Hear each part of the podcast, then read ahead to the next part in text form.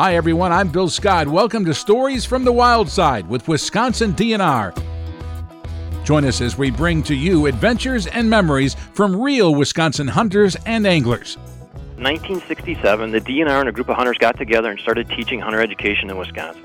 Uh, we now have reached over a million certified students, plus the many family members that attend with that student. They often get their own certification. 53 years and growing, we now have three generations of families talking about safe hunting practices. So we now have around 20 hunting incidents per year across all seasons is a really a great time of the year, you know, to talk about all of this because we're winding down. We're thinking about things to do next year. So I just want to thank all of our outdoor users for thinking about safety when going into Wisconsin's great outdoors. If, you, know, if you need something, go to the Wisconsin DNR homepage, ask those questions, look for resources and ideas about activities near you.